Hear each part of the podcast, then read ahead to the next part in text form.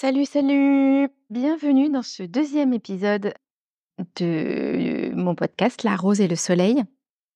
Je vous ai expliqué dans le premier épisode pourquoi j'avais appelé ce podcast euh, La rose et le soleil. Et dans ce deuxième épisode, euh, je voudrais revenir sur euh, ce que c'est que le human design. Le prochain épisode portera sur les keys.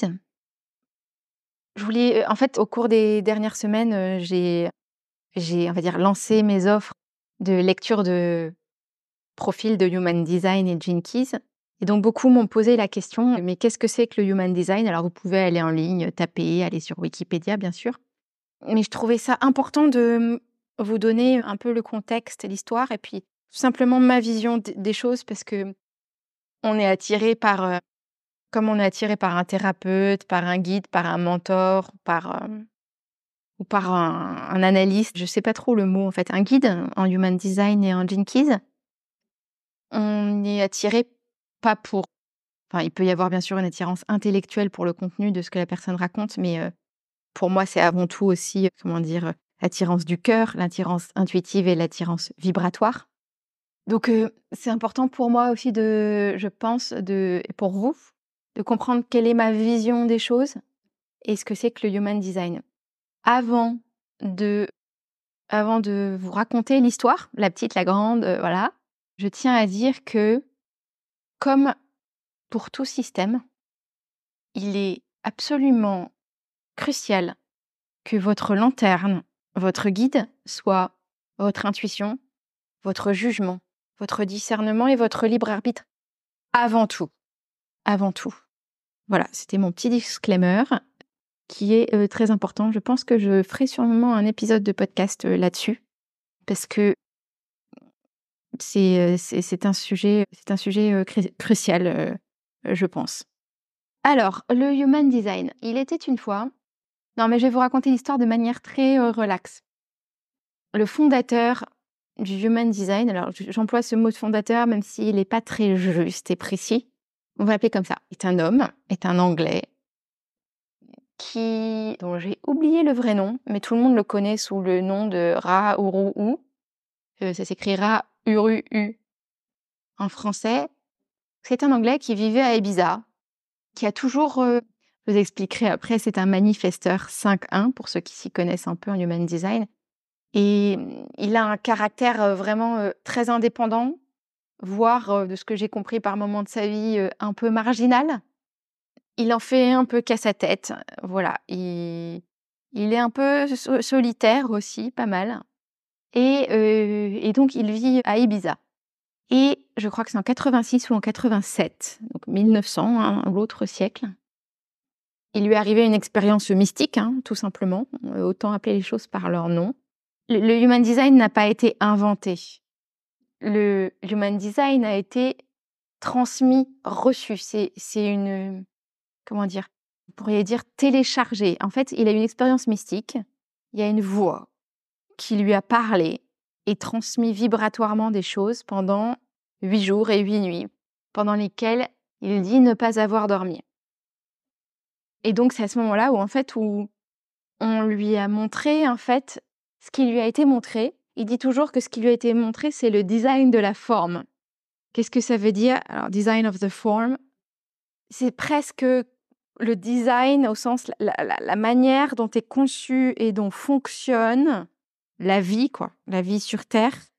Parce que il y a le design, il y a l'human human design, mais en fait, il y a du human design pour les animaux, donc c'est pas de human design, mais comment ça fonctionne, quels sont, comment fonctionne l'énergie, comment est-ce que nous arrivons à être nous-mêmes avec tous les traits de, tous nos traits de personnalité. Donc, Ra, on va l'appeler Ra. Ra a reçu cette, cette connaissance très, très intense pendant huit jours, huit nuits. Il décrit comme une expérience extrêmement désagréable. Intense, désagréable. Je trouve que c'est intéressant d'avoir d'écouter quand il raconte son histoire parce qu'en fait, c'est certains d'entre nous qui sommes très spirituels, ou on peut avoir une espèce de fascination pour les expériences mystiques. Et en fait, on se rend compte que là, avec Ra, pas du tout. C'est l'expérience qu'il a eue. Déjà, il la voulait pas. ça s'est imposé à lui. Et puis après, il a mis des années à en faire sens. Hein. Il n'a commencé à enseigner ce qu'il avait reçu que, je pense, 7-8 ans après. Et puis ensuite, il l'a enseigné de plus en plus. Et pour vous situer un peu la big picture, Ra est décédé en 2011 à l'âge de 63 ans d'une crise cardiaque. C'est ce que j'ai lu en ligne. Voilà. Mais après, c'est vrai que pendant les 20 dernières années de sa vie, il a passé son temps à enseigner le human design. Le human design, à, premier, à première vue, peut passer pour quelque chose de d'assez superficiel. Enfin, moi, au début, je me suis dit, c'est simple, il y a cinq types, et puis tout ça, voilà. Et en fait, pas du tout. Ça descend vraiment dans les profondeurs. Ça vous permet vraiment de... Ça permet de comprendre même le processus de création de ce qui fait que Géraldine et Géraldine, Sébastien et Sébastien. Je m'explique. Le Human Design, donc comme vous le savez, alors oui, je fais un petit détour, un petit aparté. Comme vous le savez sans doute, pour calculer votre profil de, on appelle ça un body chart, de Human Design, on prend les données de naissance, donc jour et lieu de naissance. Et donc, la, le Human Design, et on ne peut pas dire que ce soit une synthèse, parce que c'est une, pour moi, c'est une évolution, une nouvelle version, une nouvelle vision qui correspond mieux à ce dont on a besoin aujourd'hui individuellement et collectivement. On retrouve de très forts, bien sûr, très forts éléments d'astrologie dans le Human Design, puisqu'il y a tout le placement des planètes, D'ailleurs, il y a beaucoup d'astrologues qui font du human design et vice-versa. Il y a aussi de très forts éléments, il y a aussi des éléments de la Kabbale juive, euh, qui est la Kabbale qui est le... Comment... Je ne suis pas du tout experte en Kabbale, hein, mais pour moi, c'est le courant le plus spirituel et le plus ésotérique de la religion juive. Et hum, il y a aussi euh, au cœur du Human Design et au cœur des Jinkies, dont je vous parlerai dans l'épisode d'après, il y a ce qu'on appelle le I Ching. Je suis pas spécialiste du I Ching, mais pour, pour vous expliquer, le I Ching, c'est un livre de sagesse chinois, chinoise, très ancien, genre 2000, euh, 3000 ans, qui présente le fonctionnement du monde sous la forme d'hexagrammes. 64 hexagrammes. Un hexagramme, c'est quoi? C'est un... Comment dire ça? C'est un symbole composé de six étages six lignes et ces lignes peuvent être soit complètes, soit avec un trou au milieu, donc comme deux tirets qui font une ligne. Le tiret complet, c'est un, c'est un, une ligne yang. Le tiret avec un creux, au milieu, avec un, trou au milieu, est une ligne yin.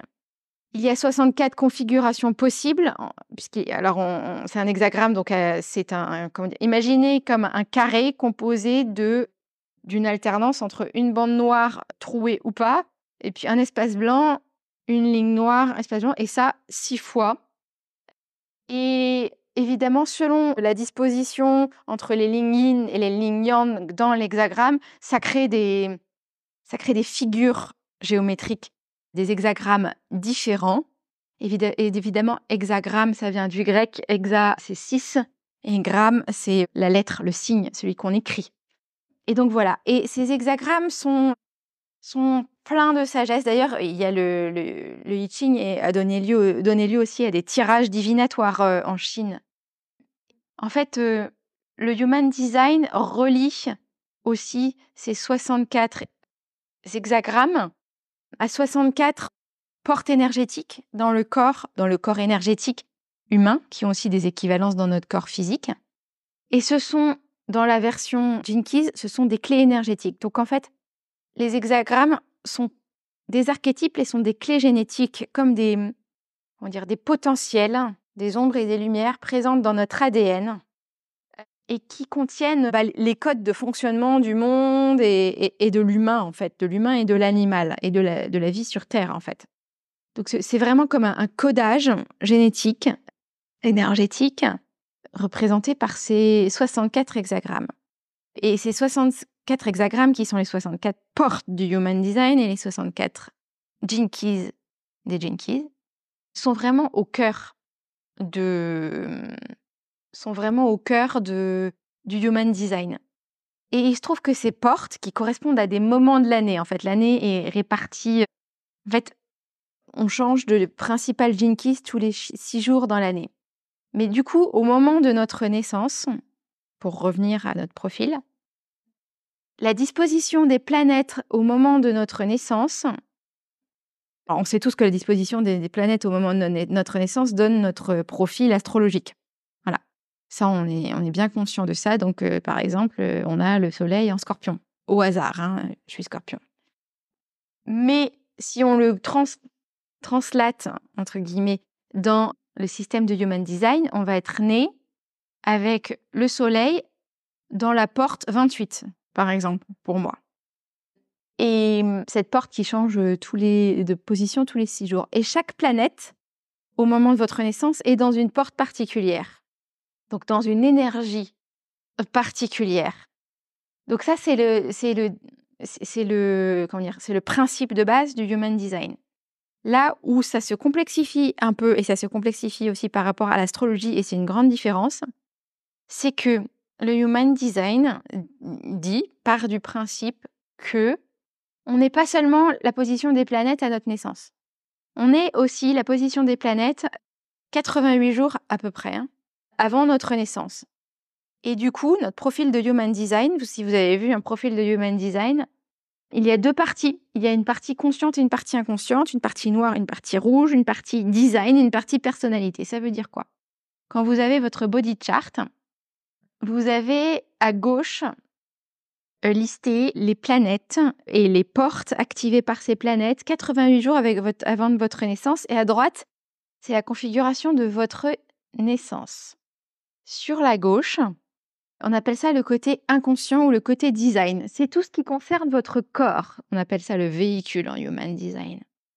Pourquoi? Ben Le Human Design dit que c'est le moment où est downloadé dans votre ADN physique aussi, hein, énergétique et physique, tout ce qui vient de, bah, tout ce qui vient de, de vos ancêtres, de la famille, de qui va vraiment ce qui est votre héritage inconscient, certaines choses aussi qui peuvent venir de vie antérieure, mais c'est vraiment l'aspect physique, l'aspect ADN et génétique qui se met en place à ce moment-là. Donc, tout ce qui va être inconscient dans votre body chart est, vous n'allez pas forcément en être conscient, comme le, nom l'indique, et ça va être des, des choses qui vont être, qui peuvent vraiment conditionner votre corps de manière importante. Ça, c'est la première partie qui est sur la gauche, qu'on appelle, la partie inconsciente ou la partie design, et la partie sur la droite, la partie sur la gauche est rouge, la partie sur la droite est noire, c'est le côté personnalité. Et personnalité, c'est quoi? C'est aspect plus âme.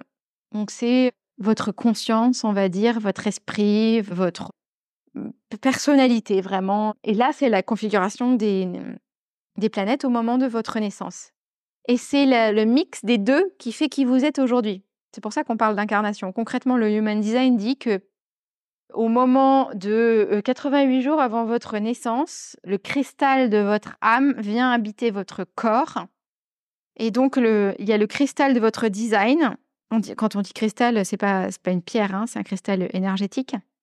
Mais bon, le, on va dire le cristal de votre design, tel qu'il est au 88e jour avant votre naissance, reçoit le cristal de votre personnalité. Donc, euh, votre âme, telle qu'elle a choisi de s'incarner pour cette incarnation, vient et les deux ne font plus qu'un. Et les deux se mettent, constituent ce qu'on appelle le monopole magnétique et viennent se mettre dans votre J-Center, qui est le centre de l'amour, de la direction et de l'identité, qui est l'un des neuf centres euh, énergétiques du Human Design. Donc voilà, c'est hum, le, il y a cette articulation entre cette vision de l'incarnation entre le patrimoine génétique, le patrimoine de l'âme, enfin moi je le traduis avec ces mots-là, et comment les deux se mettent ensemble pour définir qui vous êtes dans cette incarnation. Et je pense que c'est quelque chose d'important à comprendre. Ça, c'est la base du Human Design. Après, il y a plein de choses, ça va en profondeur, ça va en profondeur sur plein plein de sujets, des sujets hyper pragmatiques et des sujets plus ésotériques ou spirituels. Je vais pas rentrer là-dedans maintenant. Mais ce que je voulais dire quand même, ce que j'aime dans le human design, Je vais vous dire ce que j'aime, puis après je vais vous dire ce que j'aime moins. Et ce que j'aime dans le human design, en fait, c'est notamment ce qu'on appelle l'autorité. C'est-à-dire que le human design remet le mental à sa place. Alors, il n'y a pas que le human design qui fait ça, mais le human design va dans les détails et donne des et des techniques assez précises pour ne pas être dans son mental et être plus dans le corps. Parce qu'en human design, on a par exemple ce qu'on appelle aussi l'autorité. L'autorité, c'est la meilleure manière dont, dont chacun d'entre nous peut prendre ses décisions dans la vie. Par exemple, en fait, le mental n'est pas là pour prendre des décisions.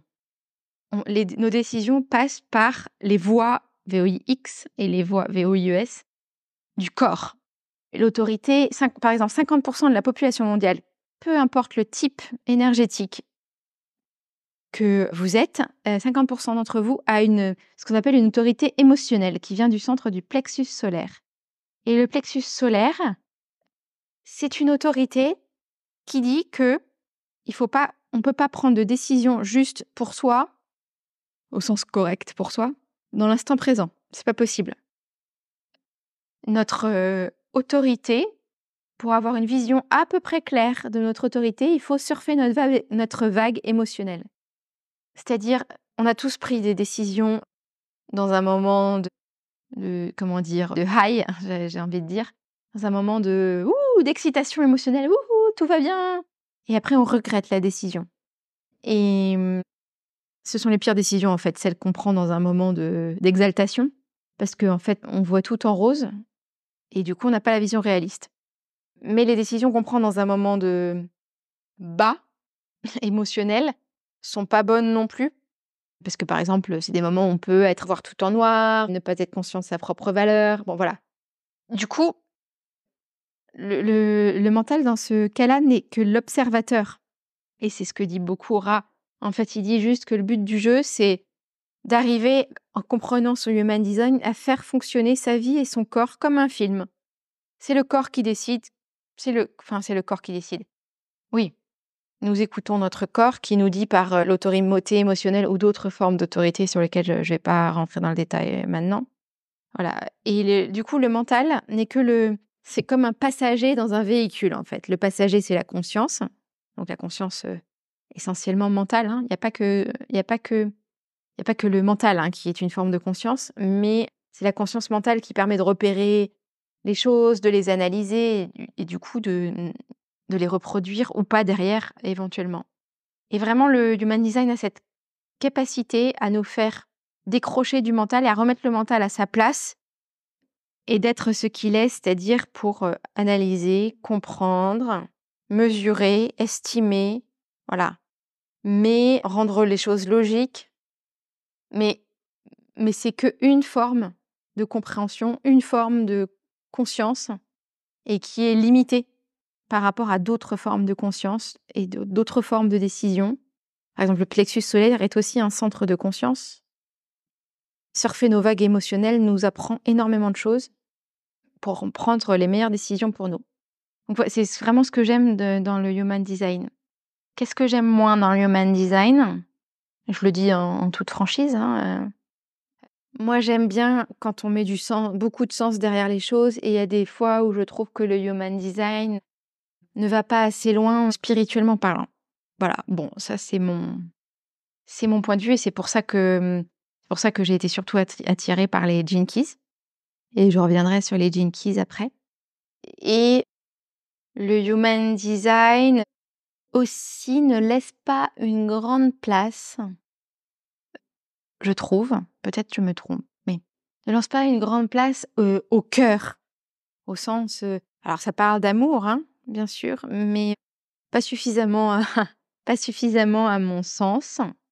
Et ça laisse pas forcément aussi à cette place, je trouve, au caractère d'évolution. C'est-à-dire que c'est vrai que c'est un système où on nous dit bah, ton type énergétique, c'est ça, tu fonctionnes comme ci, tu fonctionnes comme ça. Alors, c'est un bon côté, hein, parce que du coup, ça permet de, ça permet de savoir comment les choses fonctionnent.